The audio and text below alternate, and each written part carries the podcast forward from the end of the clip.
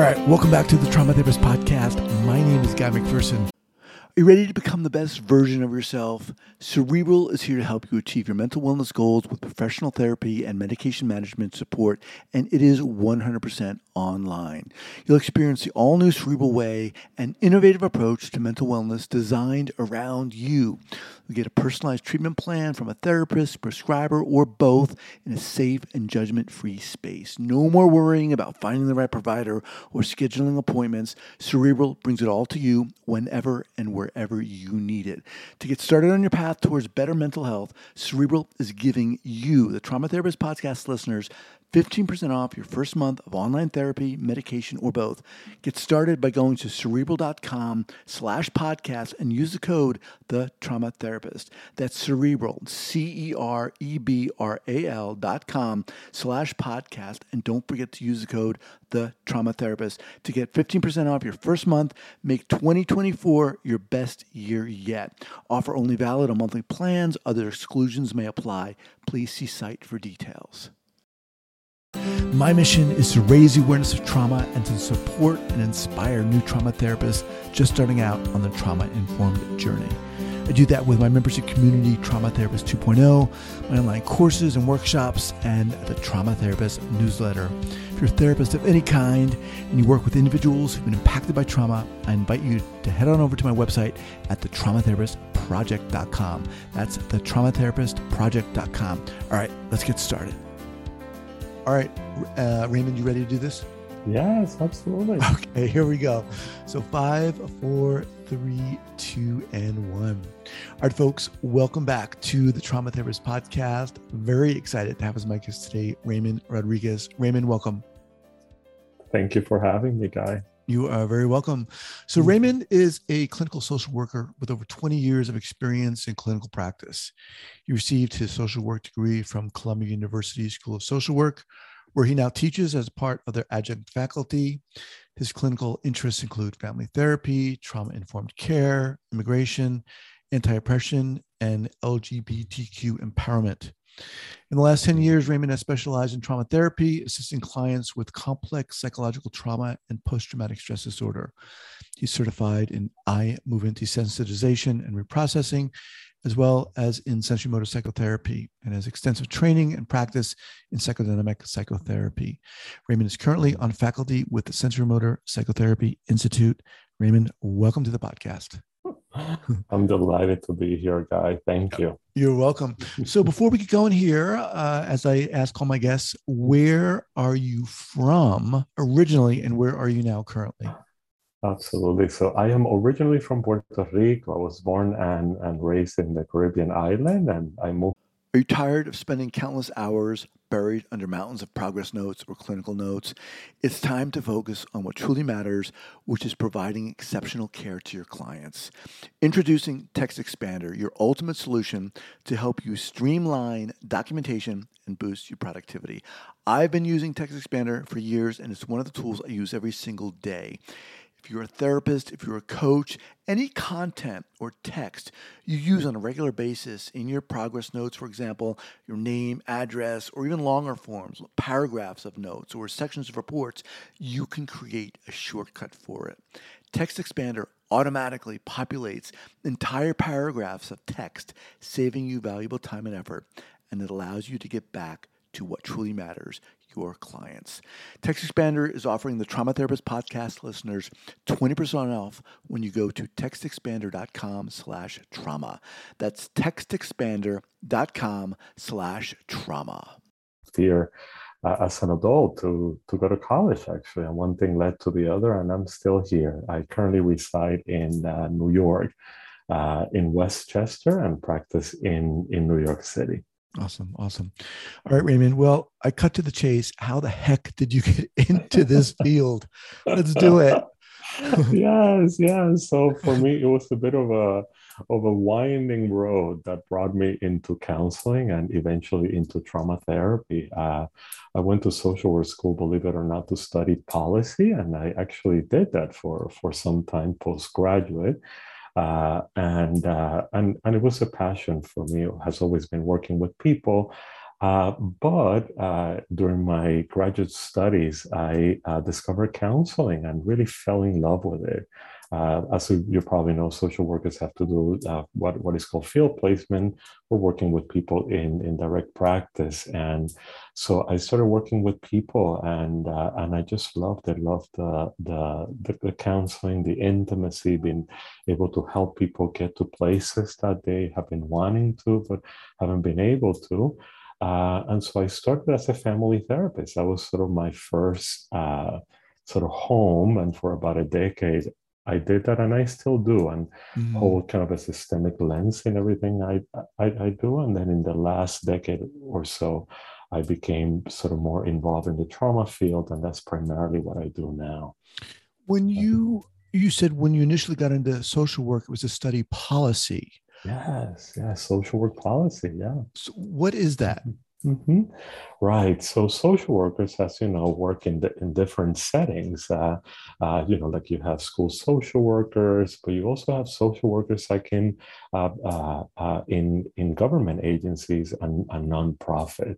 And so I had originally envisioned a career in what is called social work policy or hmm. working with government uh, in things like child welfare or homelessness services or uh, youth services. That that's sort of what my original aim was. Right. And again, I did that for for some time, but always maintaining a, mm-hmm. a clinical private practice on the side, and eventually decided that I wanted to do that full time.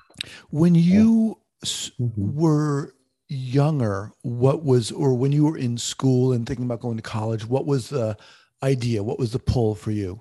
Yes, yes. So, you know, that's also a fascinating story. I remember when I was in, in, in high school, a very dear professor, uh, well, teacher of mine uh, in high school said, Raymond, you need to work with people because you're very good with people. And at that time, I didn't quite know what he meant. I just kind of took it in and uh, then went to college and actually studied uh, environmental policy, you know, sort of always an interest in, in policy.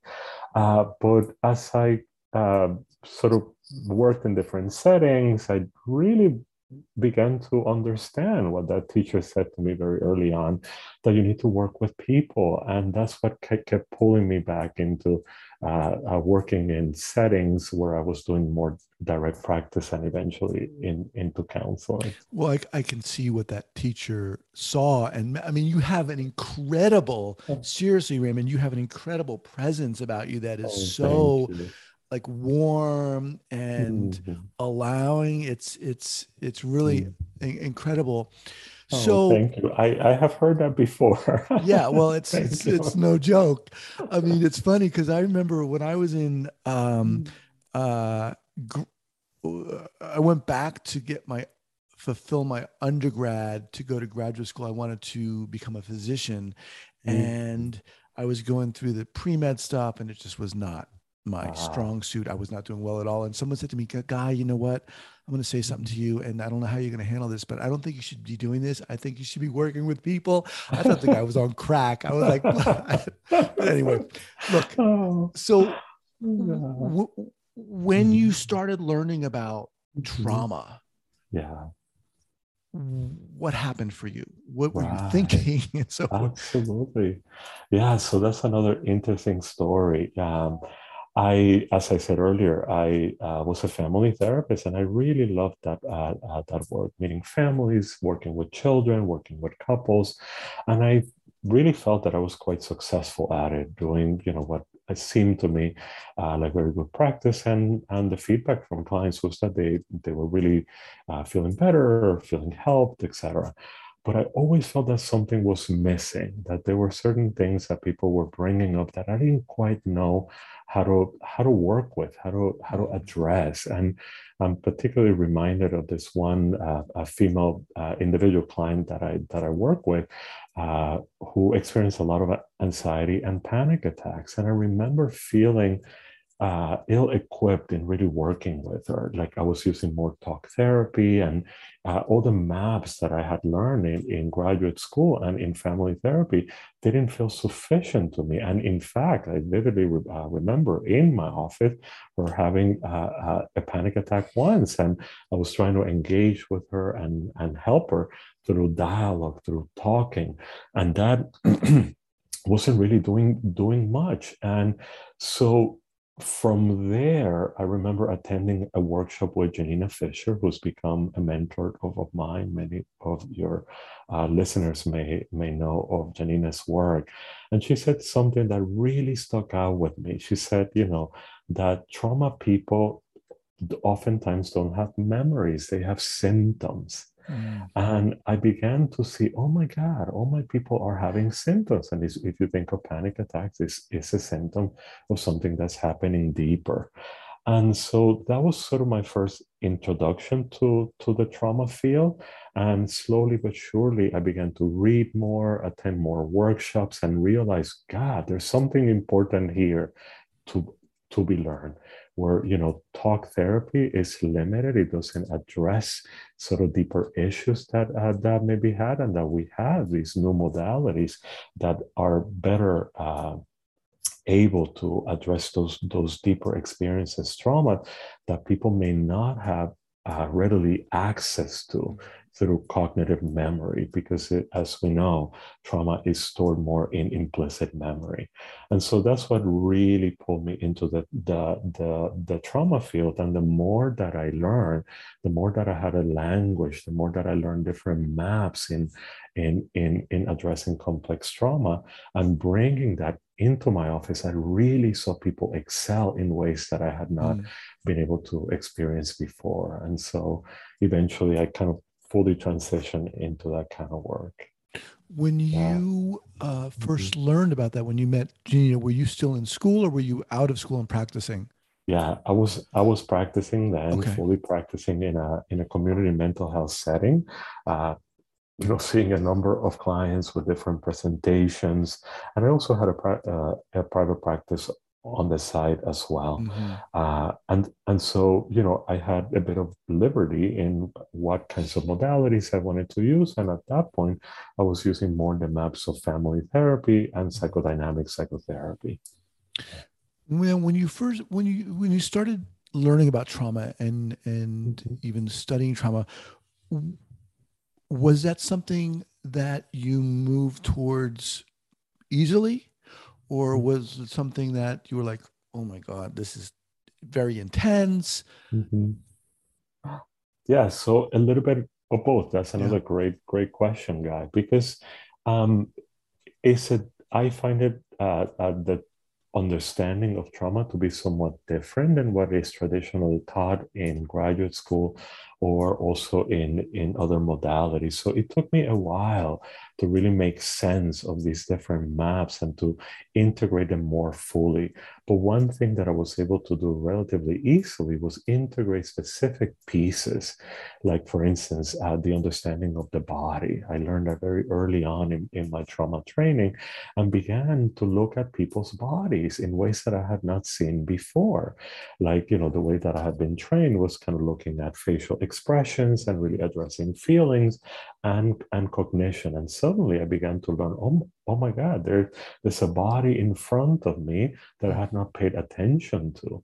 And that's when I began to look at implicit memory on how the body is holding that implicit memory. So for instance, you know, clients that are that are depressed, oftentimes uh, their bodies present as, as being more collapsed or uh, their, their heads are hanging or their shoulders are drooping or they're looking down. And that is a very specific presentation that we now understand as hypoarousal, right? Mm-hmm. Or when the person is in an anxious state, right? Their their the, the tempo of, of of their voice, their prosody is is faster. Oftentimes they're looking up, right? And they're they're they feel more elevated, right? So we understand that now as hyperaroused states, right? So I began to make sense of some of the things that I was seeing in my clients' bodies and uh, making sense of that and integrating very specific skills that anyone can can learn to address some of those presentations. And I began to see changes. Mm. And that's truly what sort of began to uh, help me get more involved in the in the mm-hmm. trauma field. Yeah. And at what point did mm-hmm. you? Uh, currently, you're you're on staff with sensorimotor SPI, sensorimotor Psychotherapy. Yeah. At what point did you uh, start studying sensorimotor work?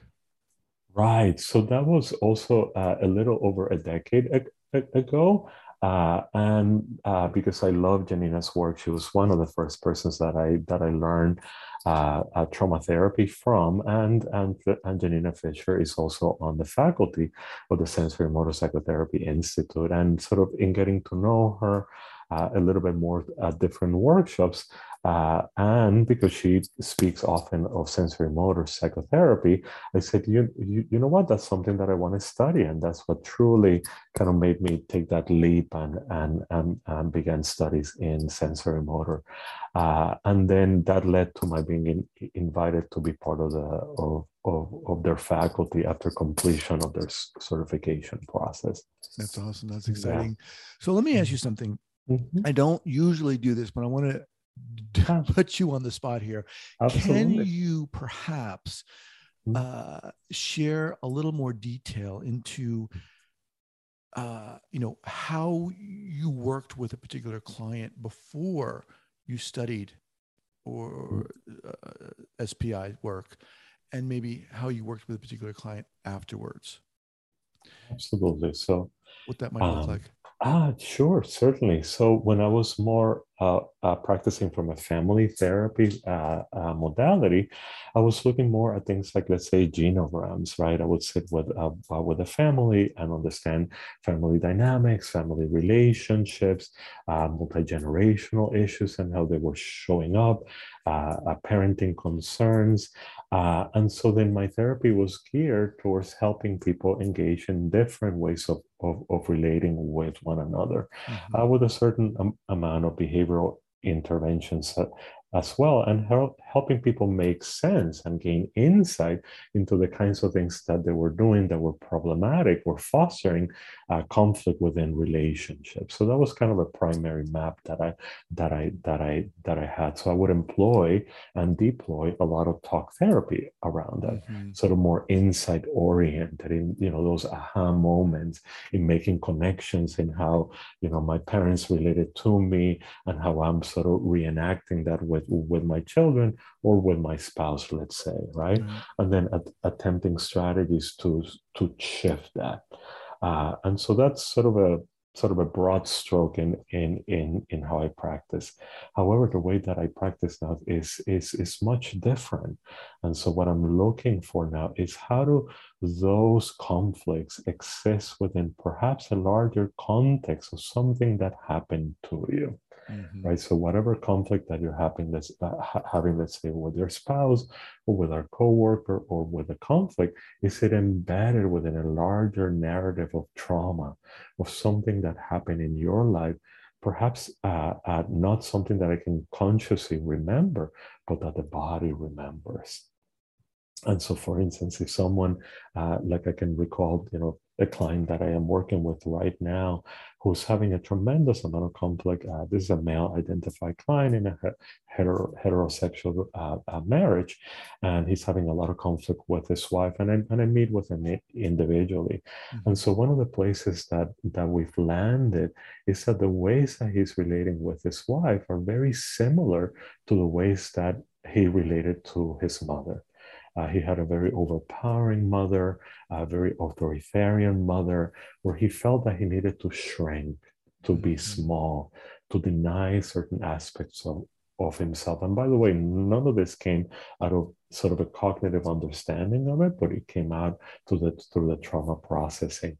We just began to identify with him, identify this conflict with his wife, and uh, from a sensorimotor psychotherapy standpoint and a trauma in in, form, uh, we began to look at how his body, what happens to his body at the moments that he's having conflict with, with, with his wife.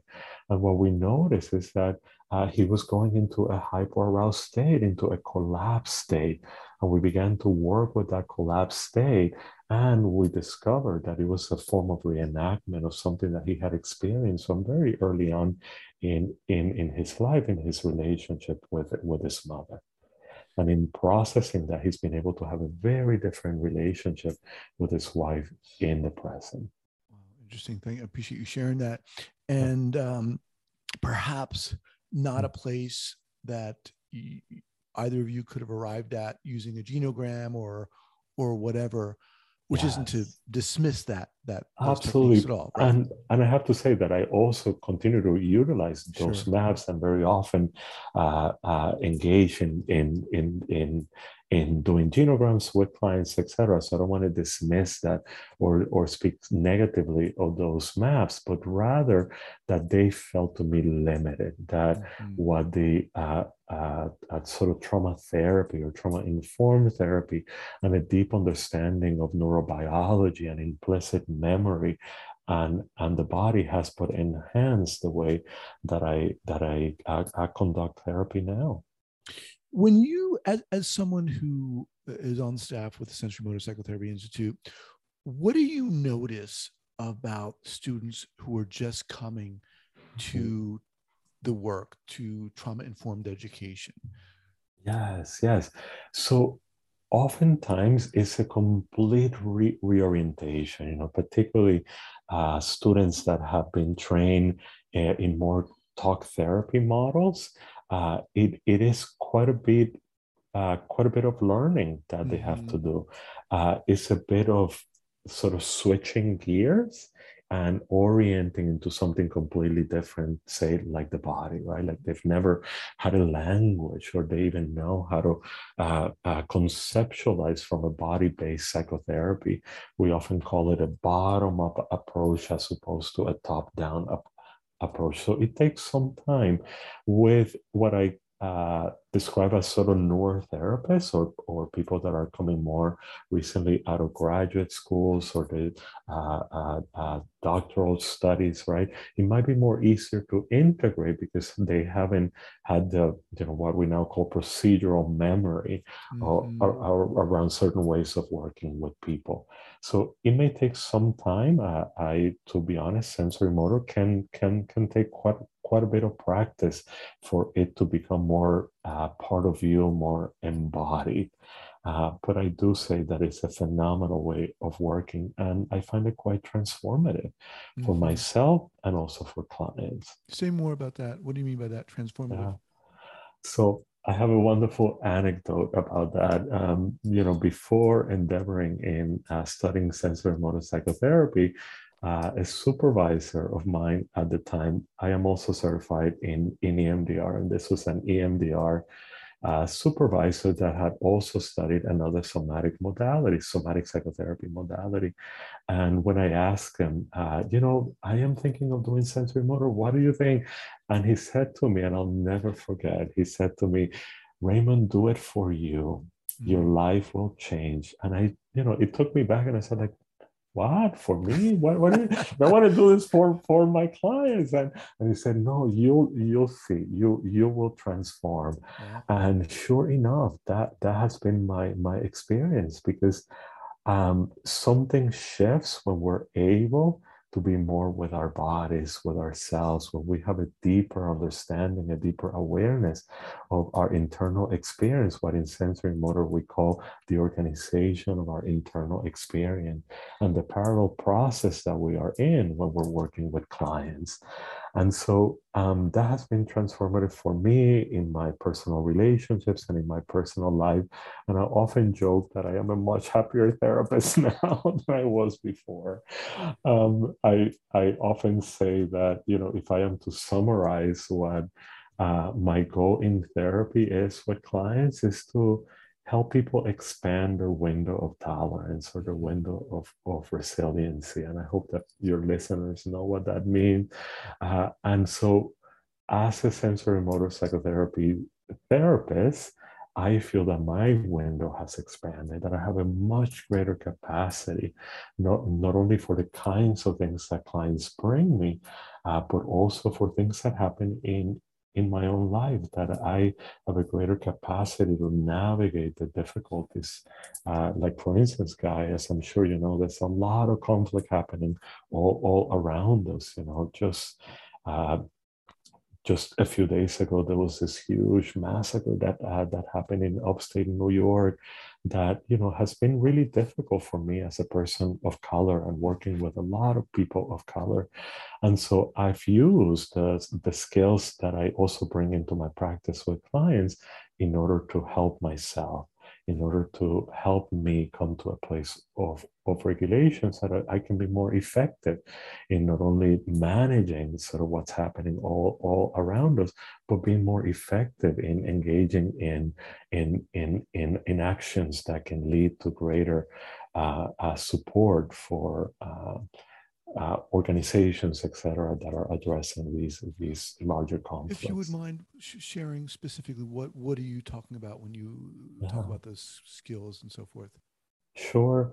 So in sensorimotor psych- uh, psychotherapy, and I would say that in trauma therapy in in general, um, most of us uh, subscribe to you know a phase-oriented treatment, right? In which phase one is uh, stabilization and what we call resourcing, and there's a number of, of skills that are incredibly supportive for clients and for us therapists as, as well around resources. So in sensorimotor psychotherapy, we also utilize phase-oriented treatment and we engage the body in resourcing, right? So these are things for, for example, when I feel dysregulated, right? I can bring my feet on the ground and press the ground very gently and begin to feel a sense of groundedness and connect to the ground beneath me through, through my feet or we can use the spine and I can lengthen the spine and roll my shoulders back. And something shifts when, when we do that. Yeah, or feel the chair or the couch underneath me and allow my body to sink in and take in the support from this couch or, or this chair underneath me. Or another favorite of mine is what, what we call orienting technique. And all animals do this, right? When, when we go to a new place, we orient, which means that we look around because when we're oriented to our surroundings, right, we often experience a settling, right? Mm-hmm. That can be resourcing if we use it uh, deliberately. So I find myself these days orienting a lot, taking a moment, let's say, in between sessions or at the end of the day or at the beginning of, of, of my day, and mindfully looking around me and con- connecting, contacting things that bring me joy, that bring me pleasure, and really allowing my body to take that in and to settle into those resources. So all those, and I said, and I went very fast through them, but all those are very uh, important uh, resourcing techniques from a body-centered mm-hmm. uh, uh approach. Awesome, awesome. I appreciate you saying that. As we kind of wind down here, I want to ask you something. You know, when we mm. first started talking, you shared that initially got into social work to study policy, but then you kind of moved into working with people. When you started working with with with people, can you describe your your the arc of your intention when you first started to where it is now? Was there mm-hmm. did you start working with people for a specific reason? And has that shifted? Has that morphed? What, what, what does that look like? Sure, a great question. So I think you know, uh, and I see this in my in in my students uh, uh, at the graduate school level that you know most of us come into this field with a bit of a cavalier sort of sense that you know I'm going to change the world, right? And I'm and I'm and I'm really going to help people, right? And there's an implicit sense that I'm going to do something, that I'm going to change something, right? That I'm going to impact somebody. And though I still hold some uh, some of that, but I hold it much more lightly now. I, I trust now in the wisdom of the body that there is inherent in all of us. And by the way, you see this in all trauma processing modalities. They have this in common. You see it in EMDR, in IFS, in AEDP, in sensorimotor, somatic experiencing. Those are my sort of my favorite modalities. Um, that we believe strongly that there's something inherent in every human being uh, that if we just put connect with it, change will naturally happen. So it's less of my doing, and certainly skills are, are important. Like I don't want to dismiss that, but it's more about allowing, it's about trusting the process. It's more about mindfully being in the presence of whatever is coming up and removing whatever obstacle it is. It's, it's there for that wisdom to flourish there is an orientation i strongly believe in all in in, in all of us towards health towards well well-being. And so i see my role now as creating the conditions that will allow a person's uh, self with a capital s using sort of I, ifs language to just emerge and and and and thrive. So it less it, it's less of a doing and more of an allowing. Mm-hmm. you know i i talked about this incredible presence you have early oh, on. Oh, was you. did you was that something that was just always there? I mean, obviously that that that teacher saw it, but did mm-hmm. you walk into this work owning that? Did you have to cultivate that or allow that to come through? Mm-hmm. What was that mm-hmm. process like for you? You know, I think a little bit of both. You know, one one thing that I don't know if if if it was in my bio, uh, but it's also that I am an interfaith minister and spirituality has always been very important to me. I, I grew up in a very religious family, and though I don't consider myself religious at the moment, I still hold a very strong spiritual foundation. And so that piece has always been there. And one of the pieces that I also find very valuable uh, in all trauma therapy modalities is that they're inherently spiritual. And so when you ask, you know, if if this way of being has always been here, I think some element of it is has has always been there, but certainly learning more about trauma therapy and the body has but enhanced that. Mm-hmm. It, it, has an, an enhanced an ability, a quality of presence, I call it. One of the uh, uh, uh, mottos that I that I live by and that I hold very dear to my heart is is a quote by Maya Angelou. You know, the, uh, uh, people will forget what you said, people will forget what you did, but they'll never forget how you made them feel. And that's a quote that I learned very early on. I, I think, you know, in, in college, and it really resonated with me. And it's one that I keep very dear to me. And I aim to uh, also, you know, sort of bring that forward. I also want to say that I come from very humble beginnings. You know, I, I I come from a very working class family that that struggled a lot financially, and so I I have a particular appreciation for people in general, mm-hmm. and so I I aim uh, throughout my life, personal and professional, to connect with people in ways that they haven't always felt. Like for instance, I go to the supermarket and I always make a point of looking at the cashier or the retail person in the eye and greeting them mm-hmm. uh, as if I greeted, you know, sort of the president or the organization, right? Like I, uh, it's just but an orientation that I that I have that draws from my spirituality and that has been more in, enhanced in the in in my learning of trauma therapy. Wow. Well, as you as you were quoting that uh, Maya Angelou uh, yeah. quote, you've mm. made me feel incredible. I mean, you are one really incredible person. Your your your your your presence just resonates, and I'm so excited for listeners to hear this. Um, mm. Raymond, how can people get in contact with you? Because I know people are going to want to reach out to you. Oh well, thank you. Um, so my my website is is the easiest way, and, and there's a way there that uh, that people can email me. Okay. My website is raymondrodriguez.com. Uh, R A Y M O N D R O D R I G U E Z dot com. And that's also my email, Raymond Rodriguez at me.com. Okay. And I'll have both of those listed up here at the show notes page at the traumatherapistpodcast.com. Raymond, I've got to have you back at a later date. Thank you. Um, just loved uh, mm. talking to you and uh, yeah, you're you're just mm. you're incredible. Thank you so much. Oh well, it's been a pleasure being with you, Guy, and thank you for your service as well and bringing this to the community. I appreciate, I, I appreciate being here and welcome coming back. Yeah. All right. Have a great day. Bye bye. Take good care of yourself. Thank you so much for listening and supporting this podcast. And if you'd like to join the hundreds of other therapists who are each month keeping up to date and informed and inspired about what's going on in the world of trauma, I'd love to invite you to head on over to the Trauma Therapist newsletter. That's the traumatherapistnewsletter.com.